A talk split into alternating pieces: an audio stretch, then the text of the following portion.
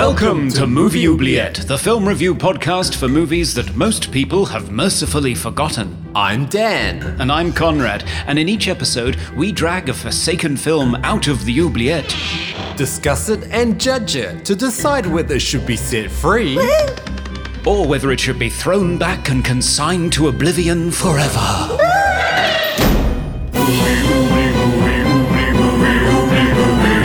We review the films others tend to forget. Come with us and open up the movie oubliette. Hola, and welcome to Movie Oubliette, the multi time zone podcast for forgotten fantastical films with me, Conrad, trying to perfect a vegan scone recipes in Cambridge, UK. And me, Dan, constantly chugging down lactose pills every time my wife makes a lasagna in Melbourne, Australia. we tend to mosey towards fantastic cinema, sci fi, horror, and fantasy because we're drawn to parasitic space aliens, naked, rotting old ladies, and misfits who form an unlikely team to save the world. it's always the unlikely teams that save the world, though. and talking of unlikely teams, hello again. oh, yes. How's your week been, Conrad?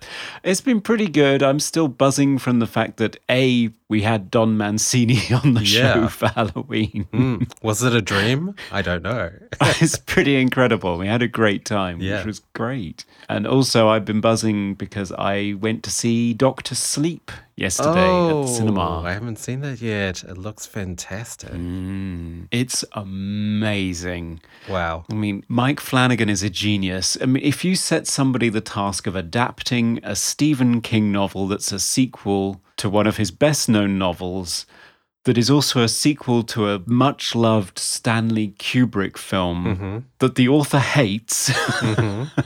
whilst also bringing your own stylistic sensibilities to bear from things like Oculus and The Haunting of Hill House.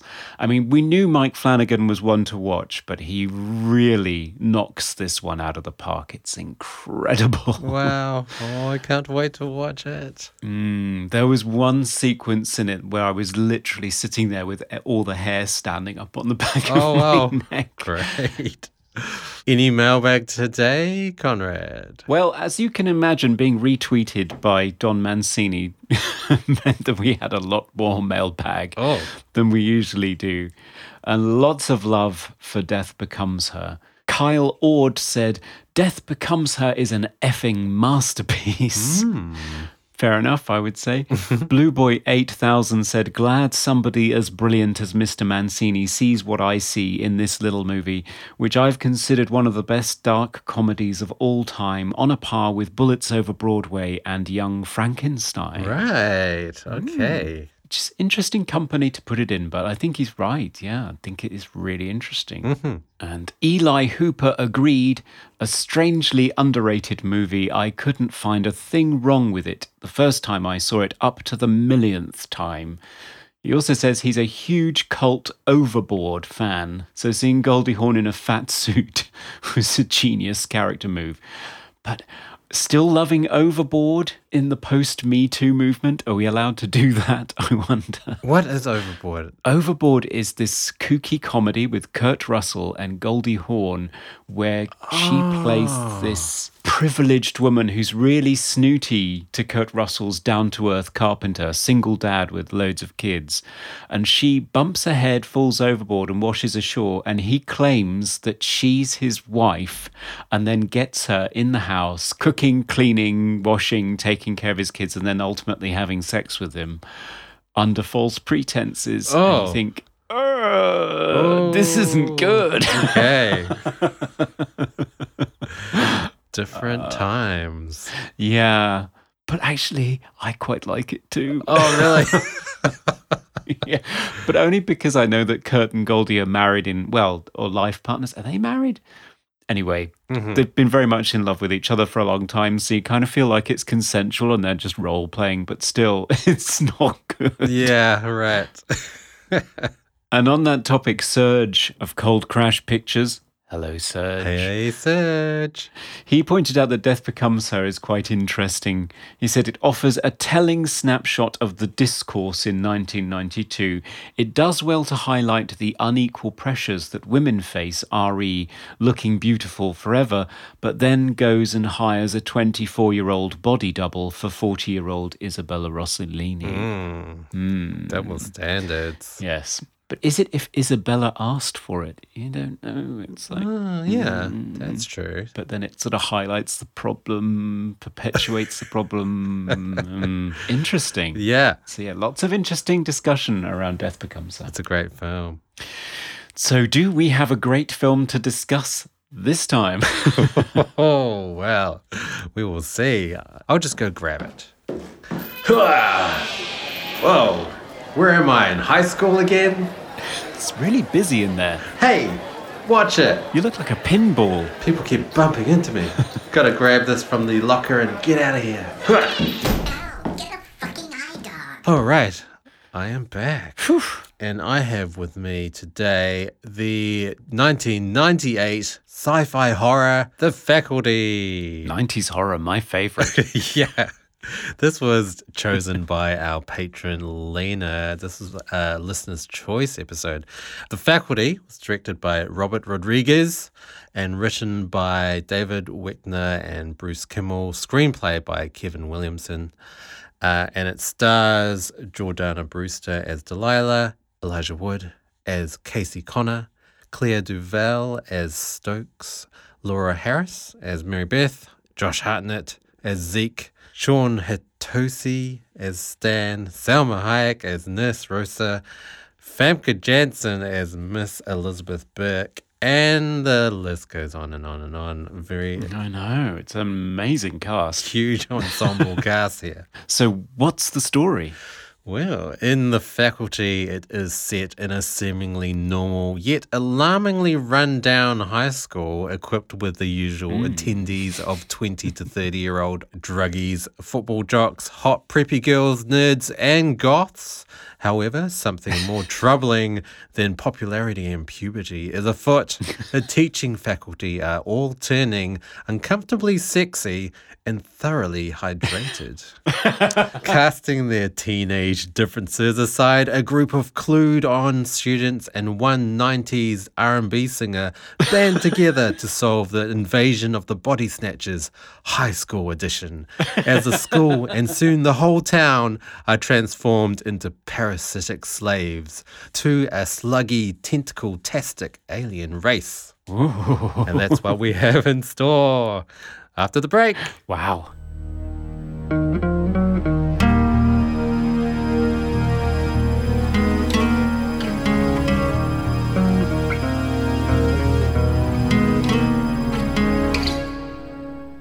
Okay, we are back to talk about The Faculty, the 1998 Robert Rodriguez film. Conrad, have you seen this film before? I did, yes. I saw it around about the time that it came out. Yes. I haven't returned to it since, so this was quite interesting. yeah, yeah. I mean, it's it's a Robert Rodriguez film, which I completely forgot. I think when I think of Robert Rodriguez, I think of you know the Desperado trilogy. Hmm. You've got Sin City, and then suddenly he started making a whole bunch of budget kids movies like Spy Kids, Yeah. Shark Boy versus Lava Girl.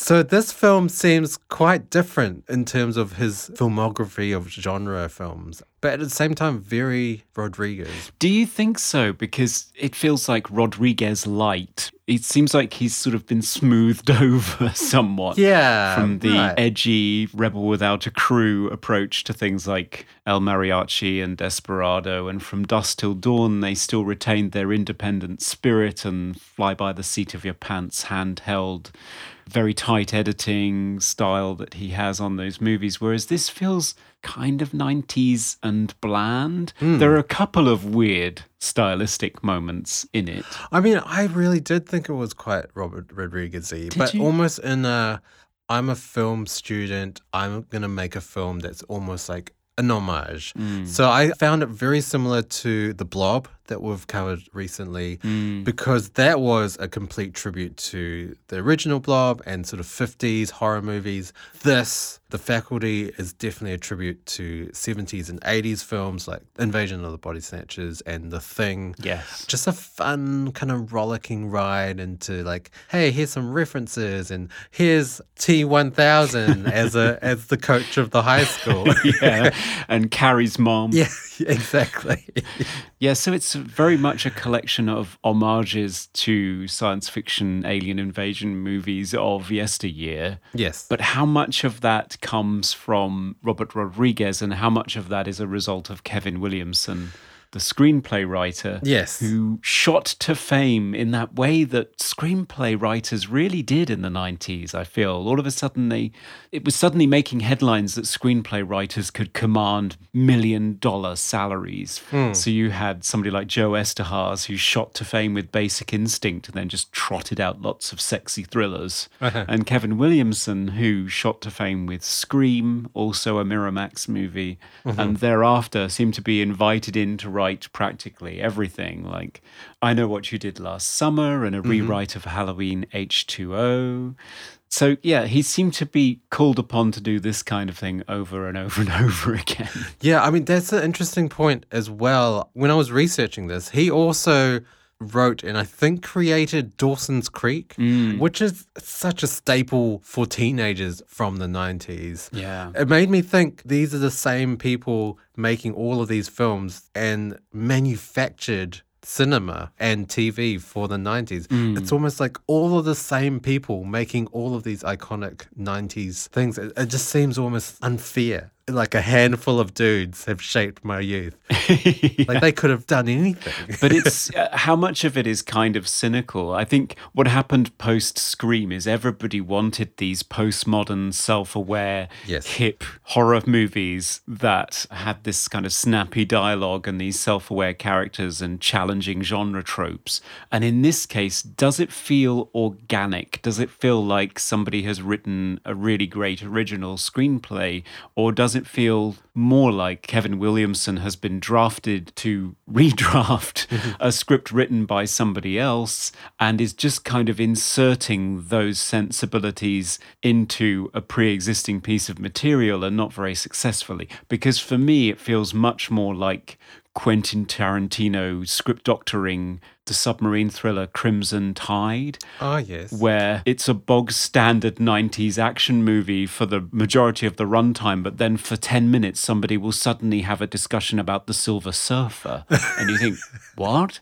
Okay, so this is the part that Quentin Tarantino wrote, but why? Yeah, But it's just yeah. this sort of desperate attempt to co opt something that's cool and inject it into something that would otherwise be fairly mundane. Hmm. I mean, it's it's not an original story by any means, and in terms of characters, boy, they're pretty cliche. But I don't know whether they're cliche for the '90s in hindsight, being you know 20 years later, looking back, or whether it became a cliche because of, of films like this. Yeah. But you've got the bad kid that sells drugs and hmm. doesn't go to class. You've got the preppy hot girl, the jocks, and the new kid that for some reason always has a southern accent. Um, you know, it kind of ticks all those boxes. But I kind of had a lot of fun with it. I kind of accepted the cliches and just went with it. And there are so many parts of the film that they, they went further than I thought they would. Right. There was a lot more blood and killing than I thought there was was going to be in this movie, and a lot more horror moments because it often felt like I was watching a PG movie and then something really horrific would happen. Yeah. There are some startling special effects sequences in it that are quite horrible. As in bad. yeah. And some brutal moments too. I think the pre title sequence where Bebe Neuwirth, who is the school principal, is being pursued by. T1000, yeah. Yeah, as the school coach who's already been assimilated by the aliens. Hmm. And then culminates in spoilers Piper Laurie revealing that she has also been assimilated by the aliens and stabs the principal to death with a pair of scissors. Yeah. It's brutal and almost dark Dario Argento style I thought that. with lots of nasty red blood everywhere. And Yes. yeah, and I thought, oh, okay, this movie's going to be a little bit harder edged than perhaps I was expecting. And I don't know, I, I did feel like it was a bit of a crowd pleaser as well. So it's drawing in the crowds of, of diehard 70s and 80s horror fans, hmm. but also still kind of making it modern and ticking all the boxes to make it a 90s self aware current movie. Talking about movie, they they even talk about Men in Black and Independence Day hmm. that only came out like one, two years earlier. Yeah. Yeah, I, I can understand how it could seem almost fabricated uh, hmm. and sort of making the studio happy. But I still think it had a lot of fun moments and it kind of did take itself serious enough. It wasn't completely scream, self aware parody, hmm. ridiculous meta jokes and talking about a film within a film. You know, it wasn't like that, but. I felt the urgency of the film, and I did actually root for the characters. And the characters I found all pretty likable as well. Yeah. Because normally in 90s horrors, I hate everyone. I want everyone to die. Yeah, that's true. It's an interesting ensemble. You've got a lot of famous people here, or people who went on to become very famous. You've got Elijah Wood really in the principal role, although his face is not the largest on the poster, oddly enough. Yeah. You have Josh Hartnett, who this is his second movie, I think. He did H2O and this back to back. Yeah. And he kind of plays the same character with the same hair. well, he's got the worst hair in both those movies. Yes. That's for sure. yeah, sabotaging his own hair again, which is great. And then you even have Usher in the cast. I know. So it's a pretty amazing lineup. Yeah, and the 90s is when they started putting singers and rappers into movies mm-hmm. purely to get more people to go to the movies and see their favorite singer in a movie. Because on the cover of my Blu ray, he looks like a main character. Yeah, he's number two. I'm pretty sure in the credits he's pretty up there as well. But he has what, like three lines in the movie? Yeah. He's, he's barely an extra, really. if that. And even worse, there was another character played by Kidada Jones. Kid, I'm not sure how you pronounce that. I'm really sorry. Okay. She's uh, like a famous fashion designer now. She works for the Disney company. Right. And she was supposed to be in there as a character named Venus, but she is completely cut from the movie. I think you can see her in one crowd scene oh. even though she featured prominently in the Tommy Hilfiger commercials that they had to make as part of the movie. Oh, right. Because everybody's wearing Tommy Hilfiger clothes throughout the whole movie. It's really, Oh, really? really obvious. I didn't notice that. no, and they're all in this really cringeworthy ad that you should look up. It's on YouTube. It's really funny. Oh, wow. Okay. and she's in there, but she's not in the finished movie. She's completely cut out. And Usher, I don't know whether he had more scenes originally, but he's not in the film very much at all, even though he is put in second place on the poster, which makes the film, has to be said, very, very white. yeah. Oh, for sure. But a lot of these 90s horrors were. You would have the token black guy or the girl, and and that's about it. Yeah, and they would get killed in the pre-credit sequence, which is something that Kevin Williamson made fun of himself in Scream 2. Yeah, exactly. It's always uh, the promiscuous girl gets killed, and the uh, whatever non-white character always gets killed Yeah, next. every time.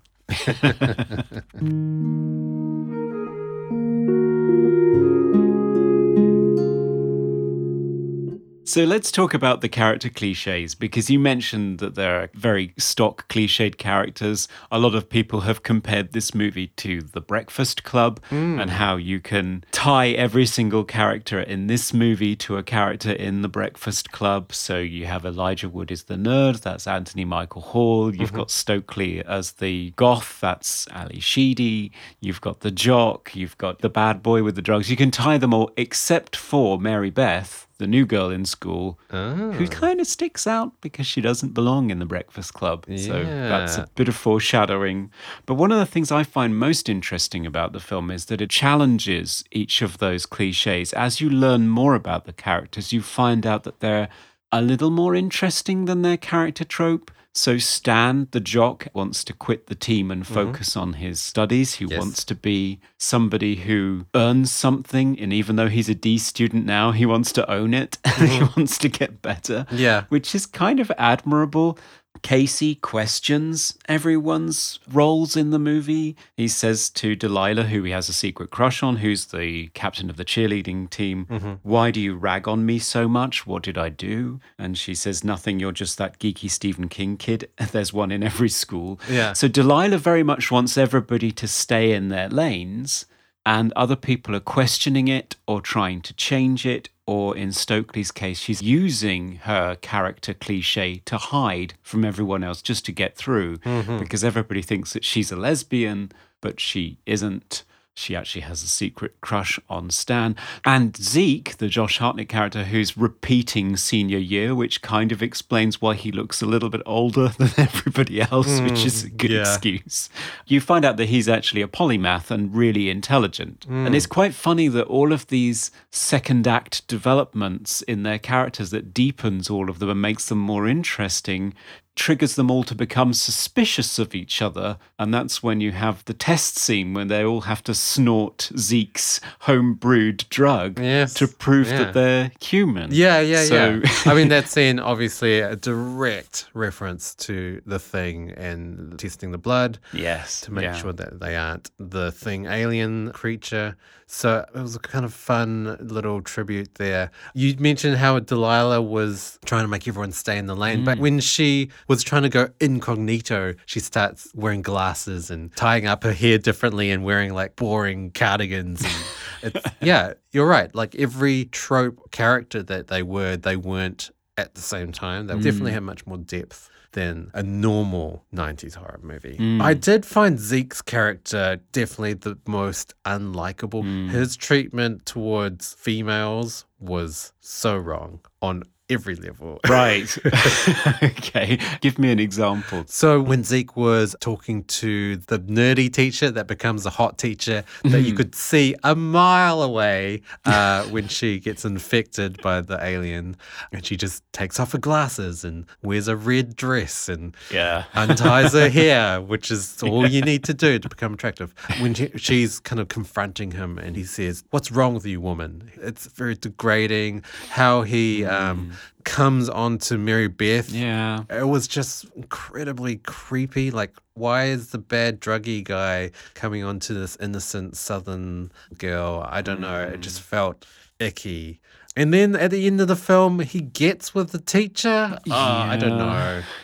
It's just not quite right there. I watched Dawson's Creek recently, just a couple of episodes, just to see what it was like, because I never watched it when I was a teenager. No, me neither. One of the characters, Pacey, gets with a teacher, and he is 15 years old. Oh. And it's like, is this a 90s thing? Like a 90s fantasy of all like 15 year old high school kids uh, wanting to get with their teachers? It's so not right now. No, really not.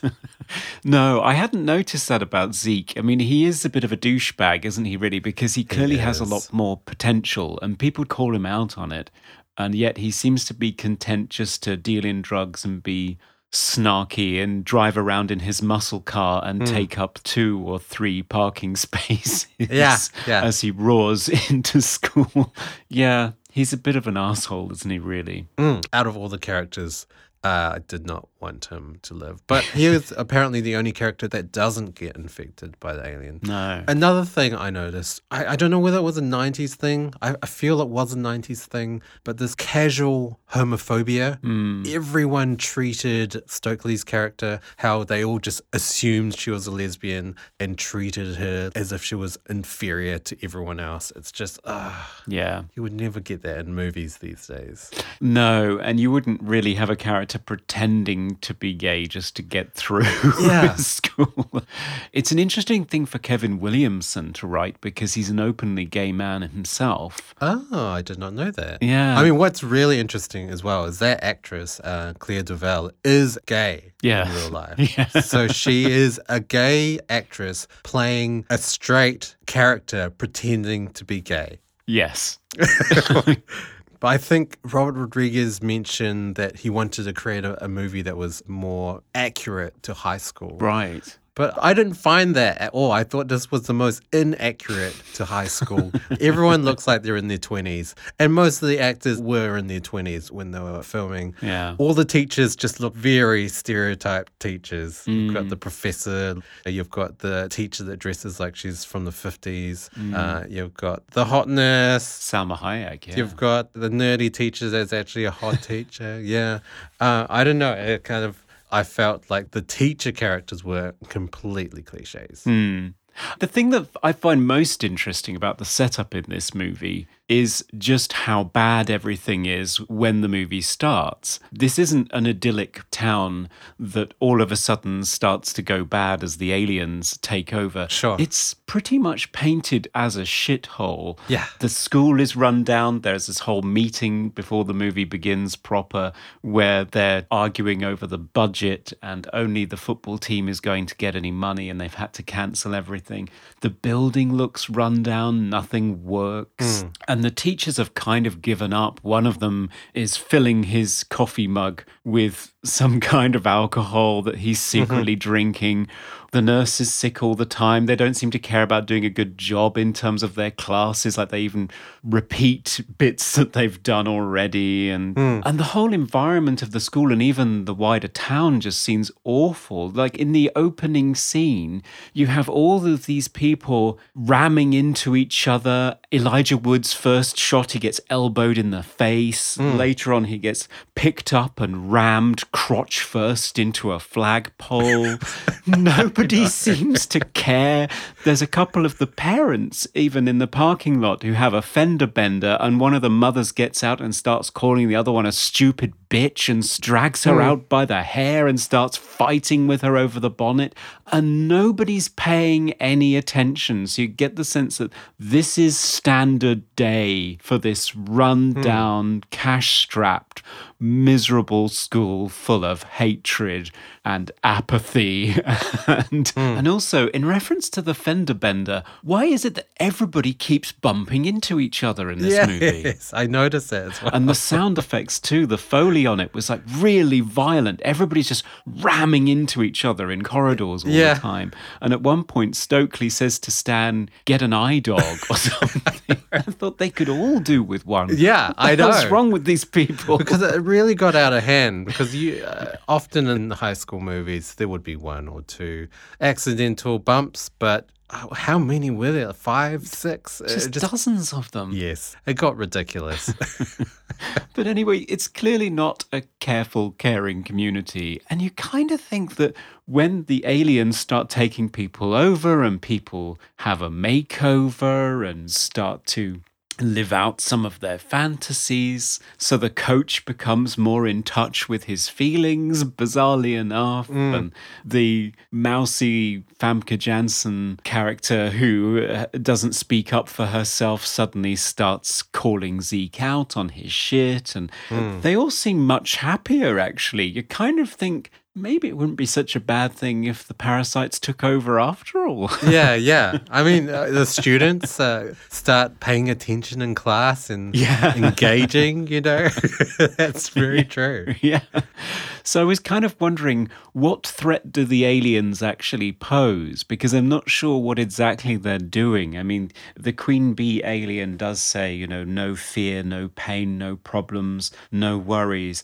And Stan says to one of the characters when he's taken over, and you'll be beautiful. But most pointedly, he says this to Stokely. He says this to a female character. And it hmm. is kind of odd that all of the female characters have makeovers. Even Piper Laurie shows up with a new do and a new. Scarf, yeah, Yeah, and so she's gone from this sort of creaky old librarian lady who seems to be inches away from retirement to this hot dynasty yeah. femme fatale. That's true, There's something yes. odd going on in terms of the way that it affects men and the way it affects women. They seem to all the women seem to turn sexy. The men just I don't know. They don't seem to change much at all. Hmm. So I don't know what threat do they pose. What are they trying to do? What are they after? It wasn't terribly clear to me, and it didn't seem to pose much of a threat. Yeah, I mean, I guess any type of invasion or assimilation type movie, I guess the threat is the loss of choice, like mm. the ability to make your own decisions and to lead your own life, as opposed to conforming to some collective mind or alien race. I was confused by some of the people that were infected by these aliens. They were killed. Like the Famke Janssen character, she gets beheaded in uh, the car accident. That great scene where her head has just got tentacles and just moving around. Is that a tribute to the thing? Is that It the thing? yeah. This is another thing reference. Yeah. I was waiting for Josh Hartnett to say, You've got to be fucking kidding me. Yeah. Because that happened even in It Chapter 2 recently. There was a reference to that. Yeah. Ah, right, right, right. and even after the infection is gone and she's back to normal, she is still alive. Mm. And and so I was confused. Like, do the aliens make us immortal when they infect us? Mm. yeah, The- seem to. That seems like a great thing. Mm. Uh, that confused me as well. I don't think it was watertight screenwriting. No. I mean, the thing that does annoy me, and I remember the first time I watched this, is all the students live at the end and they all get partnered and everyone kisses and the sunset and lives happily ever after. It's just like, come on. it frustrates me when everyone lives happily ever after. lot of similarities to disturbing behavior that we've covered. Yes. Uh, you know, all these a rowdy school, and then suddenly they all change and they're all very studious and going to class and stuff. Yeah. But with this one, it's more the teachers and then the students and then the whole town. So, whereas disturbing behavior, the threat was made much clearer, which was it was the older generation trying to tame the younger generation and turn them into an idealized version of themselves. Yes. This time, it's not really clear, other than, yeah, the loss of individuality. I mean, the film kind of sets up this central premise quite early on. That scene that I alluded to earlier, where Mr. Tate forgets which chapter they're on. Mr. Tate says, turn to chapter four, and starts quoting, only through conformity will society achieve the benefits and power of the state. Mm-hmm. So he's talking about conformity, and then Stan reminds him they've done it already and they need to move on to chapter five, which turns out to be about individual action in society. Oh, I didn't notice that. So it very quickly sets up that the movie is basically a battle between conformity and individualism. Hmm. And Stan, the person who is most directly trying to break out of his character cliche,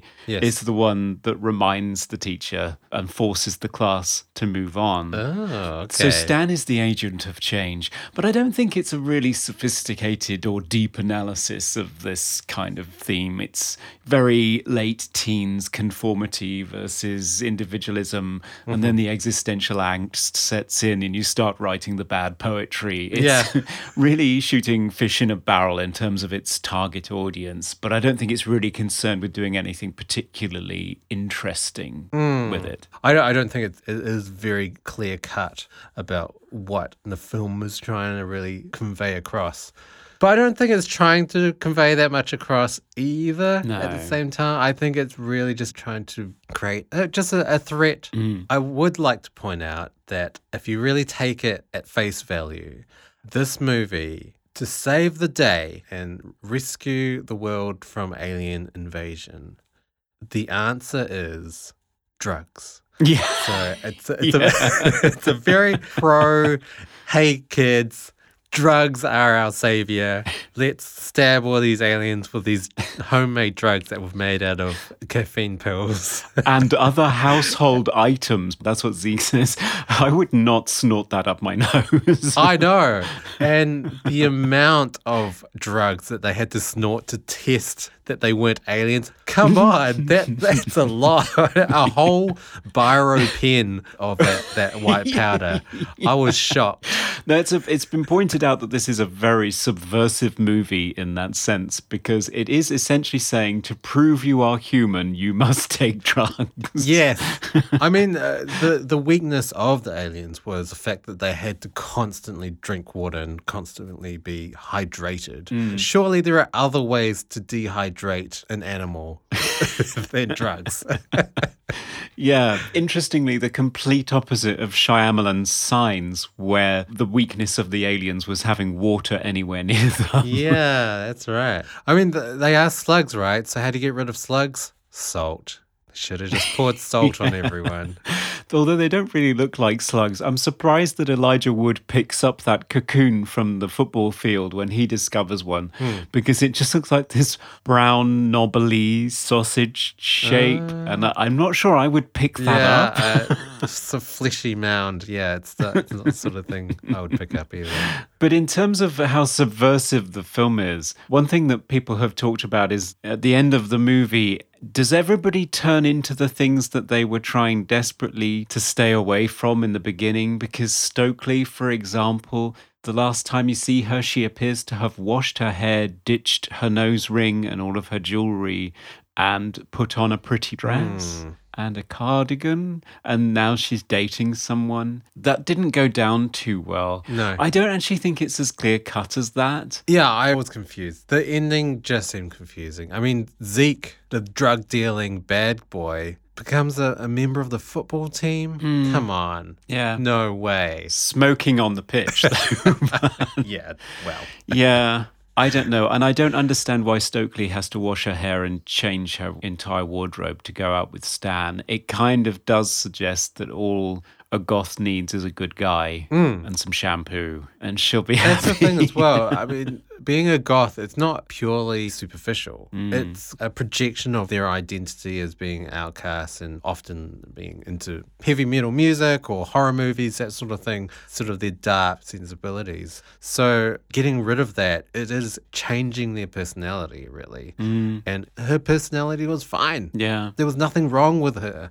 It's purely just our physical sort of expectations of how a person should dress and, and mm. present themselves. Yeah. So, yeah, not great. I didn't feel that the ending was very strong. I wish it would have just ended with Elijah just stabbing the alien, have some sound bites of the news of teachers being killed or were missing, and then credits. That would have been great. But Yeah. not beautiful golden hour shots of everyone partnering up and joining the football team and living happily ever after. It wasn't, it definitely wasn't strong. No, although one reviewer I read said that the, the film is even more subversive subtly than people may think because there is a moment right at the very end where Elijah Wood says, Things sure have changed around here. And in the background, you can see the bullies picking up somebody else and rushing them crotch first into a flagpole. Oh, so right. it- things haven't actually changed. It's just that Elijah Wood's position in the social hierarchy has changed. yes, yes. So what Robert Rodriguez may be trying to suggest is that we're just left with how awful the town was before. Yeah, yeah, right. Is this really a good thing?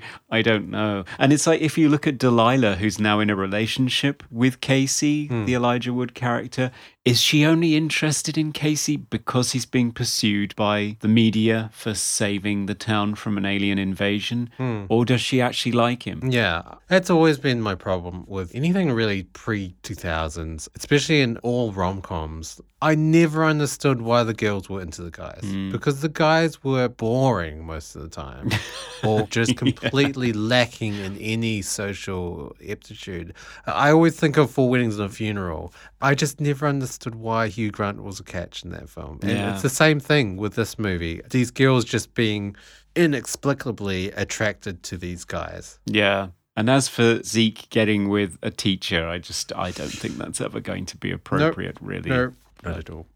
um, actually, I've just realized Kevin Williamson wrote this, and he also wrote Dawson's Creek. So maybe he's got this fantasy of young boys being with older women. I don't know. Yeah, maybe he had a crush on one of his teachers at school.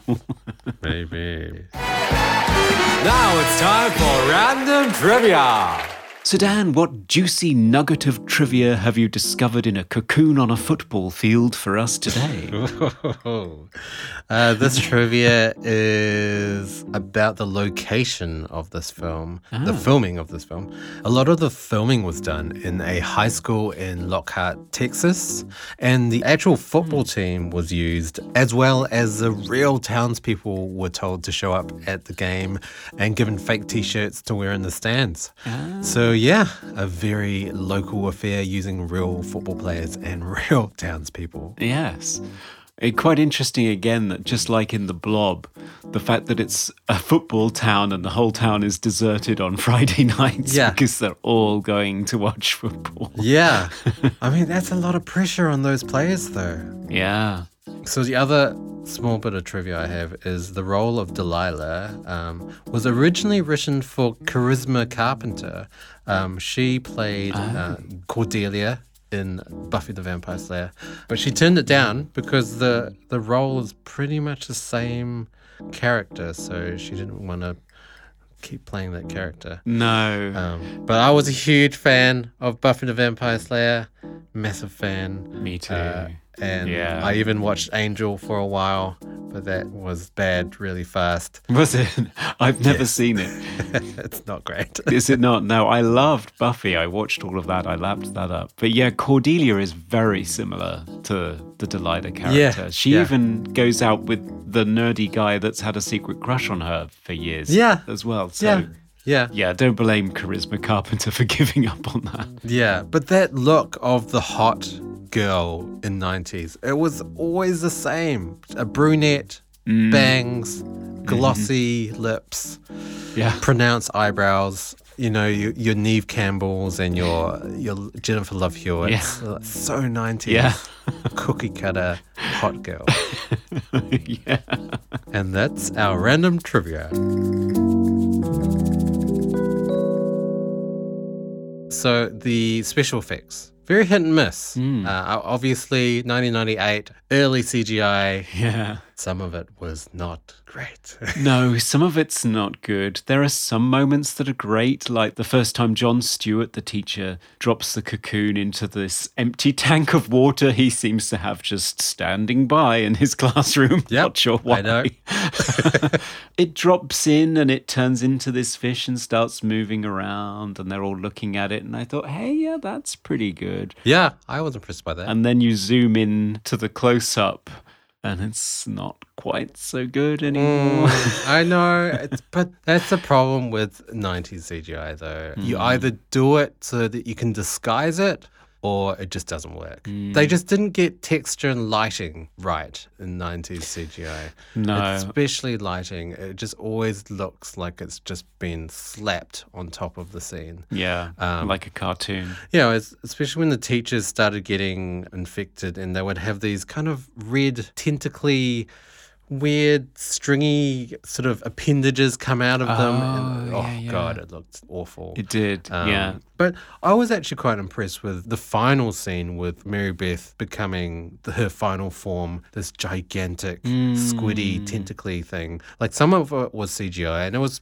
It was actually pretty good. Yeah. But the practical effects, especially that final scene where she faces off with Elijah Wood's character, Casey, that was obviously practical, right? Because it looked incredible. Yeah. Wow. Yes, obviously the creation of KNB, so Howard Berger, Robert Kurtzman, and Greg Nicotero, who are now legends in the industry, and I think Robert Rodriguez works with them quite often. Mm-hmm. So they're full sized creatures and dead bodies. All of that stuff is really good, all of the practical mm, stuff. And yeah. some of the digital stuff, it works if it's A, fleeting, B, from a distance. Yes. Like I think there's one fully digital shot of Mary Beth, the Queen alien monster, on the bleachers. It's fleeting, it's in the background, it's fine. But when it's in the foreground, like those red tentacly things coming out of Jon Stewart's hand, it just looks like Who Framed Roger Rabbit or something. It's yeah, just I think to disguise CGI darker scenes, uh, I think you've mentioned it in, in a previous episode, it's always better. Mm. But yeah, that scene with Jon Stewart, broad daylight in a classroom, pretty obvious what's CGI and Mm. what isn't. And was Jon Stewart an actor? I didn't know that. No. I only know Jon Stewart from The Daily Show. So seeing him in a movie, whoa, that blew my mind. I remember when I saw Jimmy Fallon in, uh, he's in Almost Famous. Right. It's so strange. Yeah. And seeing Jon Stewart in this. But his pretty good. He is. He's great. Yeah. He's great. He doesn't stick out at all. he doesn't even look like Jon Stewart. And his character is mostly serious as well. Mm. Apart from that scene where he turns full alien and gets his fingers chopped off. I know that scene escalates fast. I know. Yeah. because you go from Zeke, who doesn't believe this alien invasion thing at all. And all that happens from his perspective is Jon Stewart locks them in the room and grabs Elijah Wood by the neck. Hmm. And on the basis of that, he ransacks a guillotine and uses the blade as a machete Yes. on his teacher. Yes. That's a bit of a fast I know, I know, escalation. I know. I would have maybe just gone to trying to stop him and intervene, not machete his fingers Yeah, off. yeah. Good grief. I mean, that scene was just classic Robert Rodriguez to me. Um, just Right. full on, very stylized. The fact that his fingers get sliced off, they turn into slugs and start attacking people. Yeah, out of control scene. Classic kind of Rodriguez. Reminds me, there's, I'm pretty sure there's a very similar scene, not with aliens, but in uh, Once Upon a Time in Mexico, where there's all sorts of sort of almost bullet time shots of things getting sliced or shot off. And yeah. Yeah. But otherwise, I don't find this movie really screams Robert Rodriguez to me. It, it feels very sort of bog standard 90s genre fare. It doesn't seem particularly stylized, apart from one stuttering crash zoom in on Piper Laurie. Yeah. in a completely normal dialogue scene that really doesn't need it. And Marco Beltrami even clangs out the beats hmm. in the orchestra as it's doing it. I laughed so hard at that scene as well because she's not even delivering her line in any sort of menacing way either. It just seems very controlled and it's just it's accompanied by this massive score stabs and then this ridiculous fast crash zooms. Uh, yeah, ridiculous. Uh, the score is good. I don't know. It's it does seem very cliche of the '90s of Scream and and any other '90s movie. It's got orchestra, it's got piano, it's dissonant, it's atonal in places, but it's good. Yeah, phased drum loops as well. But I think actually a lot of this is Marco Beltrami in Scream defined a style, having never seen a horror movie before and not really liking them all that much. Oh, really? Yeah, he gets scared really easily. He doesn't like them at all. Wow. But he then defined the sound in terms of score of horror films in the late 90s and for a lot of the noughties as well, I Yeah, think. right. So I think it's just another case, just like Kevin Williamson is brought back to, hey, do Scream again, please. I think Marco Beltrami was brought back and told, hey, do Scream again, please. So it's pretty indistinguishable, but I do like Marco Beltrami's style. He was a protege of Jerry Goldsmith's, and I think you ah. can kind of hear it just in terms of his interest in odd time signatures. Mm-hmm. Always thematically interesting music. It's not just sound design or crashing and banging. Yeah. So it's always sort of percussively interesting, but he injects a modern sensibility into it with his drum loops and guitar and so on. Mm-hmm. Yeah, I like Marco Beltrami. I like his music and I like his music here. Mm. The rest of the soundtrack is pretty obvious. Oh yes. Well, you know, nineties horror, you gotta sell those soundtrack albums. But for me, I mean, I was pretty gleeful hearing all these songs from my youth. A lot of the songs I didn't actually know uh, specifically, but I could tell who they were. Yeah. I was just shouting out these names as these songs were playing on during the film,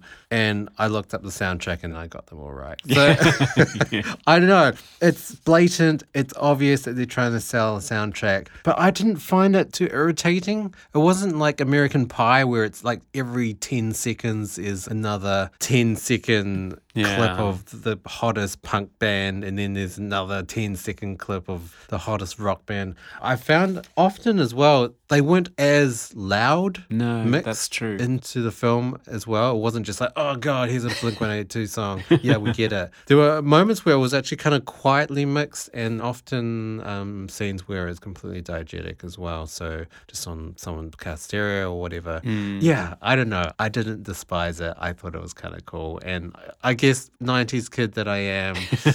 Bit of nostalgia, I guess. Yeah, it's not as obtrusive as it appears in other places. It's not as on the nose either as disturbing behavior, where the song would come on with the song title describing exactly what the characters are doing Yeah. at that moment. Yeah. Although, yet another appearance of another brick in the wall. Yeah, I uh, Um. knew you were going to mention that. Obviously, I kind of groaned at that scene, ridiculously on the nose in terms of teacher, leave those kids alone. Hmm. Interesting though, that version, because it's not the original Pink Floyd version, it's a cover and it was done by a band called Class of 99, which is not actually a band, it's just a formation of all of these really famous musicians from all these really famous 90s bands Oh. came together and there's a music video and all the actors from the movie are in the music video Oh. lip syncing along and yeah uh, but yeah some of the members are from Rage Against the Machine and Alice in Chains and Ah, Jane's Addiction. Uh, so yeah. It's like a 90s supergroup. exactly. So all the kids would have been flocking to buy that single on their cassette tapes probably or their CD singles. Yeah, I was kind of struck by the kind of vocal stylings that we used to get in that period. yeah I know. Like the guy from Creed, who sounds like the Swedish chef to me. An Oasis with their brummy working class boy. My imagination. oh, ah, Oh, I love that stuff. Love that stuff. oh, hate it. Coming to you live from the Movie Oubliette Theatre, it's the prestigious Mobley Awards. Okay, listeners, have you suspected your favorite part of the pod has been replaced by some other boring dirge? Fear not, we will still be presenting our favorite tentacly moments of the film in a number of finger severing categories. Best quote. My favorite quote comes from Rodriguez regular Salma Hayek as Nurse Harper, who is always sick in this movie, and somebody says to her, Why don't you take a day off? And she says, I'm saving my sick days for when I feel better.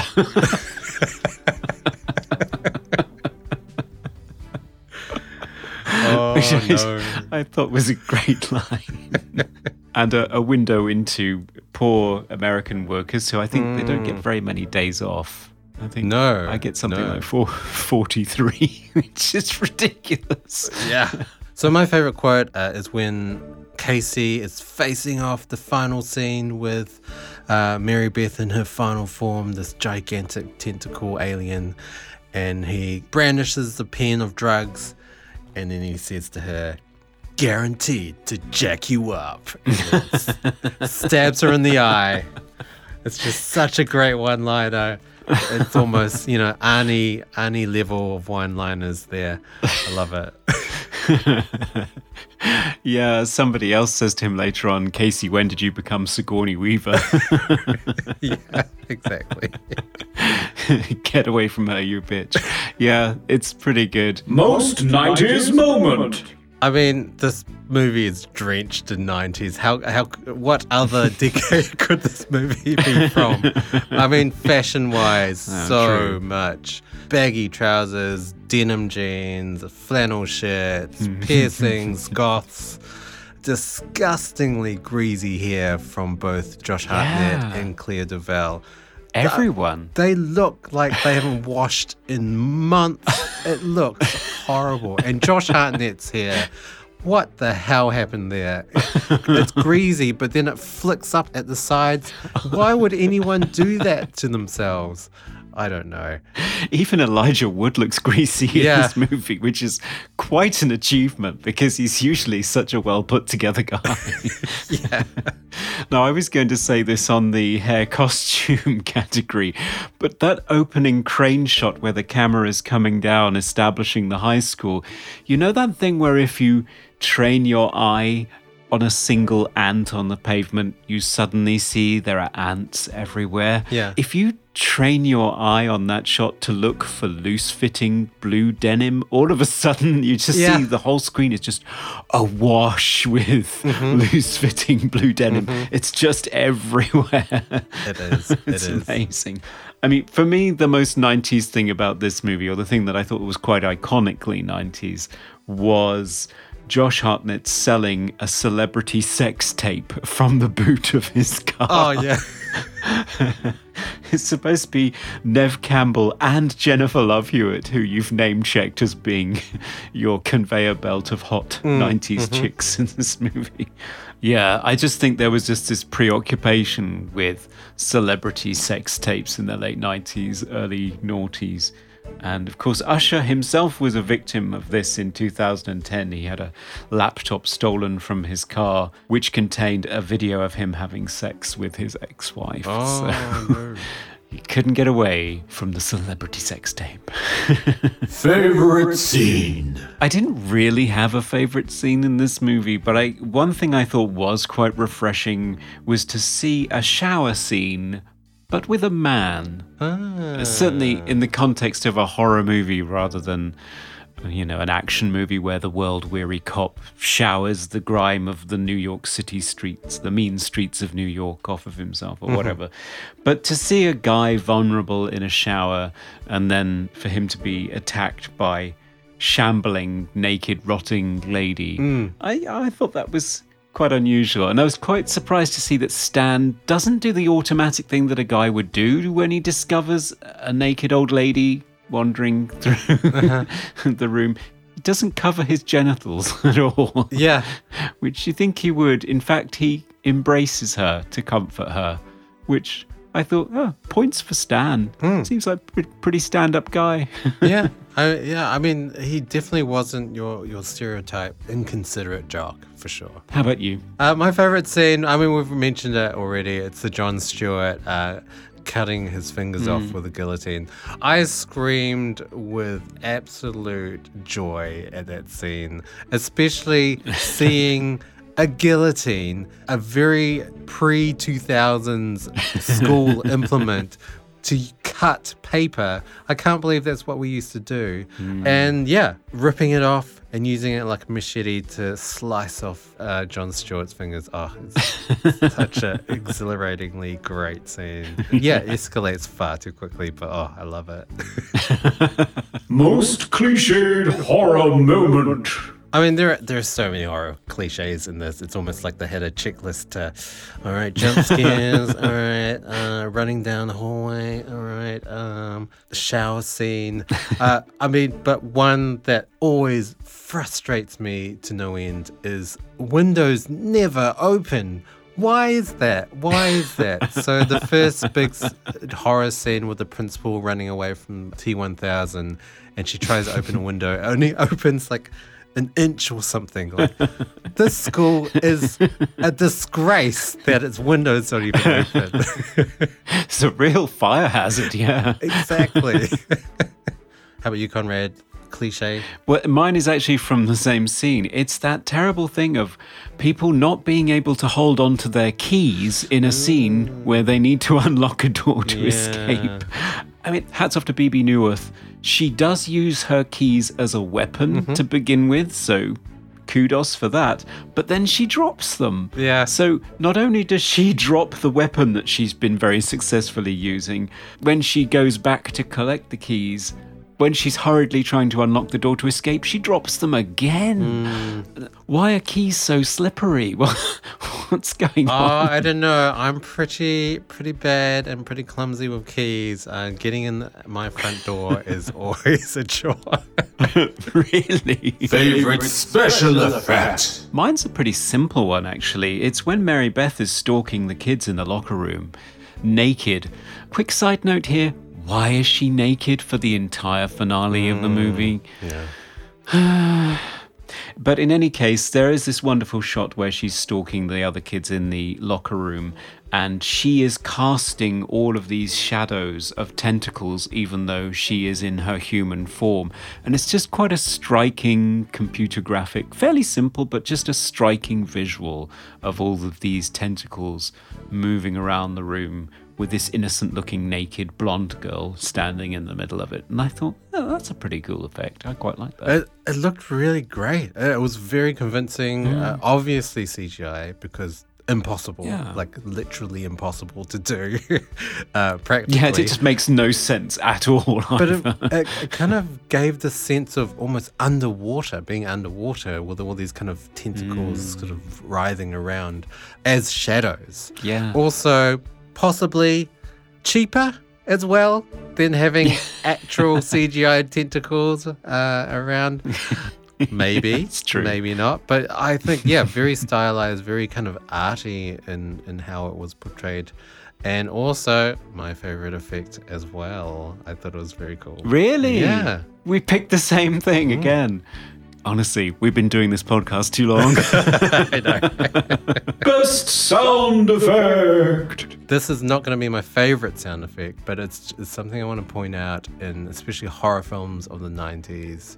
Uh, every time one of the alien teachers walks past, or their shadows cast somewhere, or there's any inkling of the presence of a alien teacher, there's always an accompanying sound. Oh, I don't know. It was too much in this movie. Too much. yeah, I did notice that. it's a bit ridiculous. You kind of feel like if you could hear it, then it would kind of give everybody Oh, away. yeah, for sure. Mine is a bit of off screen storytelling, which is Zeke's one handed pet mouse murder, which Oh, I yeah, find yeah. a pretty difficult scene to watch. So, in order to test something, he infects a pet mouse in his drug lab. Why does he have a pet mouse in a drug lab? What's he doing? Is he testing his drugs? I don't know. Oh, that's not know. good. yeah, that, No. that mouse was, was tweaked off his brain. Probably, yeah. But yeah, he infects him with the alien parasite and then quickly puts him out of his misery and dissects him to take the parasite hmm. out again. But it's just off screen. He reaches his hand into the cage and the camera pushes in so that you don't see it. And he crunches the mouse and it's this really loud, crunchy sound and this horrible little squeak. And then oh. a wet, squishy sound afterwards. and it's, Ugh. Most funniest scene. I don't know whether this was supposed to be intentional, but it's a scene where Casey and Stokes are discussing the possibility of extraterrestrial invasion, uh, and they're in the school library, and as the tension of their startling reality dawns on the two as they talk. Meanwhile, a very distressed school librarian in the background is holding up a sign saying, Quiet, please, in big capital letters. I just found that hilarious for some reason. I don't know why. it's an odd little cutaway, isn't it? How about you? Funniest scene? it's just the tiniest little moment, but for some reason I found it hilarious and burst out laughing. It's when Casey and Delilah are hiding in the closet in the teacher's lounge because they went in there to try and find a scoop for the school newspaper. Mm-hmm. And Mrs. Olson and Coach Willis come in to hydrate as they obsessively do throughout the movie. And the T1000 just takes one of these paper cones worth of water and drinks it as he has been hungrily. But Piper Laurie, as Miss Olson, she just takes a cupful and just smacks it unceremoniously into her face. it's just yeah, made me burst out laughing because she's got this perfect hair and this perfect makeup, and the idea of this woman smacking water in her face is just so unlikely. right. when she turns around later, it's still all perfect. So it's just hmm. it should really just be all running down her blouse. Yeah, yeah, exactly, exactly. I think that's our Moblies, is it? Yes. That's our Moblies.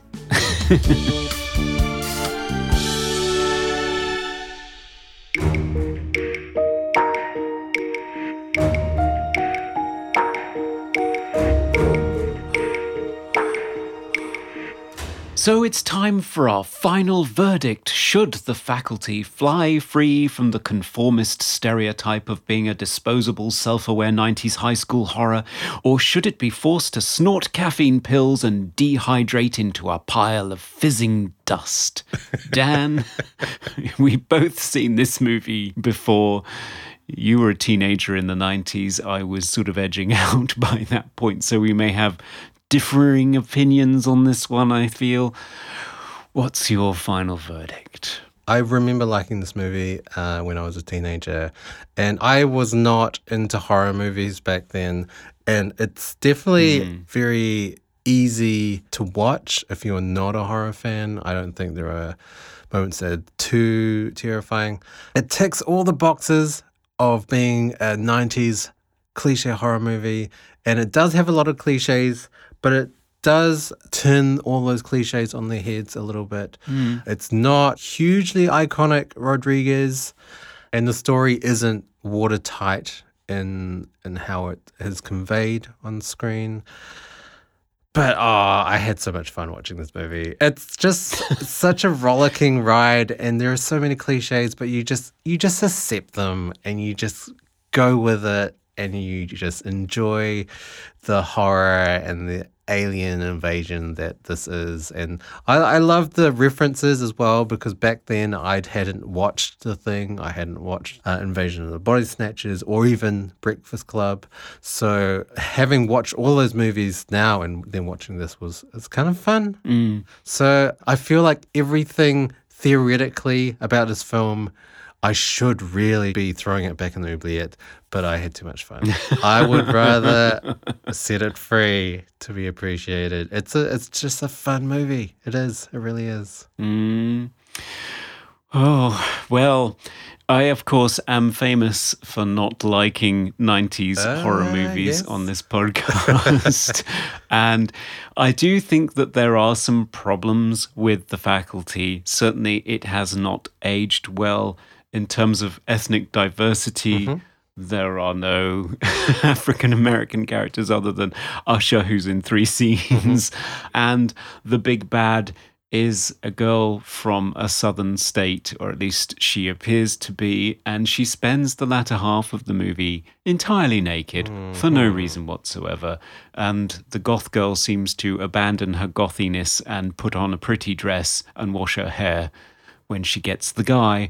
But I think it's actually more interesting than most 90s horror movies. It certainly isn't as dull as Disturbing Behavior, which I tossed back with nary a second thought. Mm-hmm.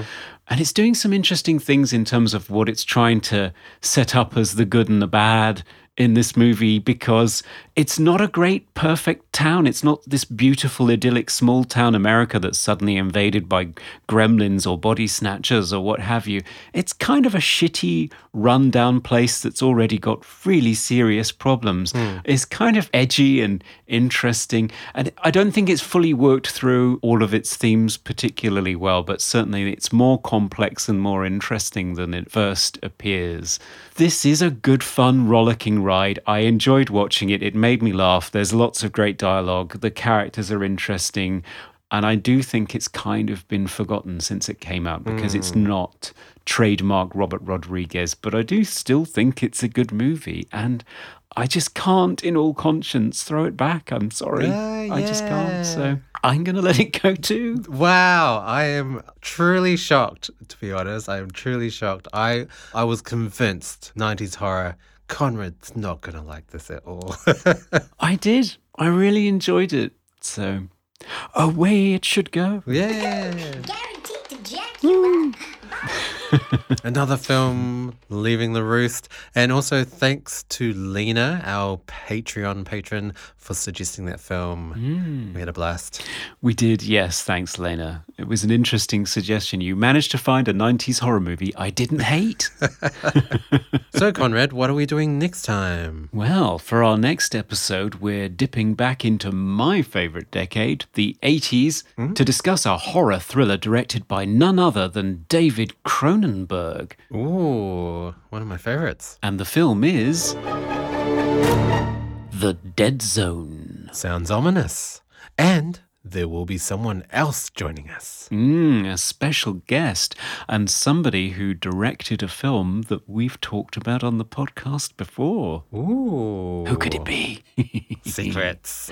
so we'll leave you with that suspense until next time. But in the meantime, if you'd like to speculate on who it's going to be, suggest movies, or even comment on our thoughts on the faculty, then please do get in touch. We're on all social media channels as Movie Oubliette and on email as movie.oubliette at gmail.com. And please, if you haven't already, give us a rating and review on Apple Podcasts or whatever podcast platform you are using. Does Spotify have ratings and reviews? I'm not sure.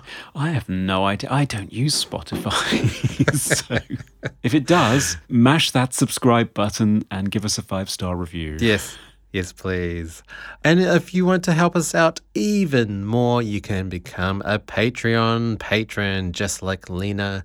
Uh, for $1, you have the ability to suggest movies for us to possibly review in our listeners' choice episodes. Yes, indeed. And for $5, you can even get lots of bonus additional pieces from the episodes like bloopers, outtakes, extra discussions with our special guests. For example, there's a special extended version of the Mooblies from our episode with Don Mancini Yeah. last time, which is the longest ever Mooblies, I think, Dan. I believe so. Yeah, I think it goes for about 28 minutes. So, uh, yeah, Wow. lots of discussion there. it was quite difficult to get Don to focus in on just one favorite thing from Death Becomes Her because he mm. loved it so much. Yeah. And he had loads of really great examples for every mm-hmm. category. Mm-hmm. So, become a patron and you can listen in. You can. Uh, thanks for joining us, listeners, and we'll, we'll see you next time. Bye for now. Goodbye. We review the films others tend to forget. Come with us and open up the movie Oubliette. I'm not an alien. I'm discontent.